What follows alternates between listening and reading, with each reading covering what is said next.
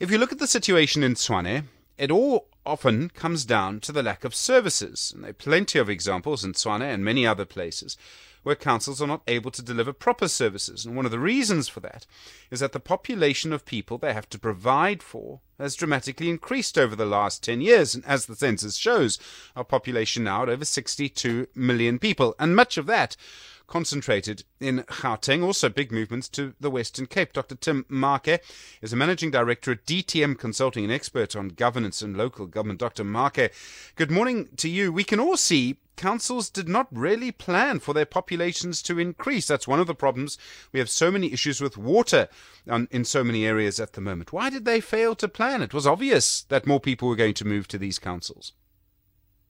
Uh, good morning, Stephen, and good Good morning to your listeners.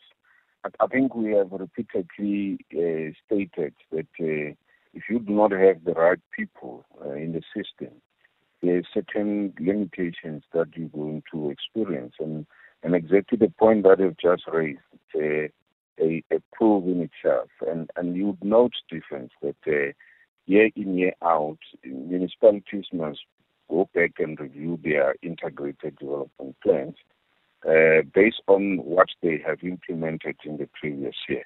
Now, if you do not uh, follow consistently your data and be able to understand what does your data tells you, uh, your execution is going to be miscued on the basis that you do not have the relationship between the planning information and the uh, executing data that you have.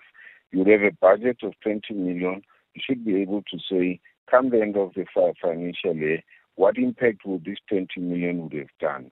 Does it, it, help me to make sure that if there were 200,000 people that were without water, after the spending of this 20 million, then the 200,000 people would have water. That is exactly what municipalities are not doing. And that will take uh, individuals who have got the appetite to read, and critically analyze the information at their disposal. And unfortunately, there are limitations when it comes to that uh, required capacity at the local government level.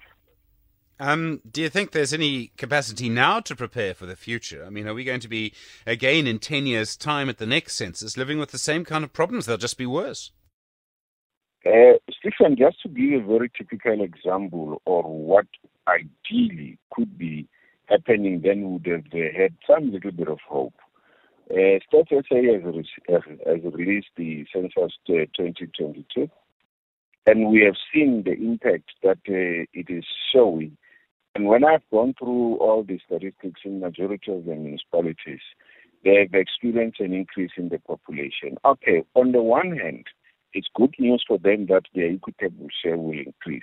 But on the other hand, it, it requires them to go back and say, hang on, now that the, the population of our municipality is standing here, what does it mean in terms of access to service delivery to this population that we have the official data now? Uh, is it showing us signs that we have improved in terms of providing which service so that whenever we plan, we should no longer pay much attention to a service that we have almost reached the, the required target at the expense of a service that uh, still needs to be attended to. I'll give you an example. In certain municipalities, the census shows that uh, they've improved in terms of the provision of electricity. But you then look at the provision of water and you still find that they're way below 50% mark. And that tells you that from now hence on, they need to make sure that in their planning, the emphasis and the focus is on water as opposed to electricity. On electricity, the emphasis is going to be on how do we repair and maintain the infrastructure that provides uh, electricity. But on water, we need to make sure that we develop the new infrastructure, we replace the old infrastructure, so as to make sure that we are able to reach the universal access. So those are the things that uh, the, uh, the conversations that should be happening. But unfortunately, those conversations are not happening at a rate or at a pace that uh, it would be able to help municipalities to improve on their performance.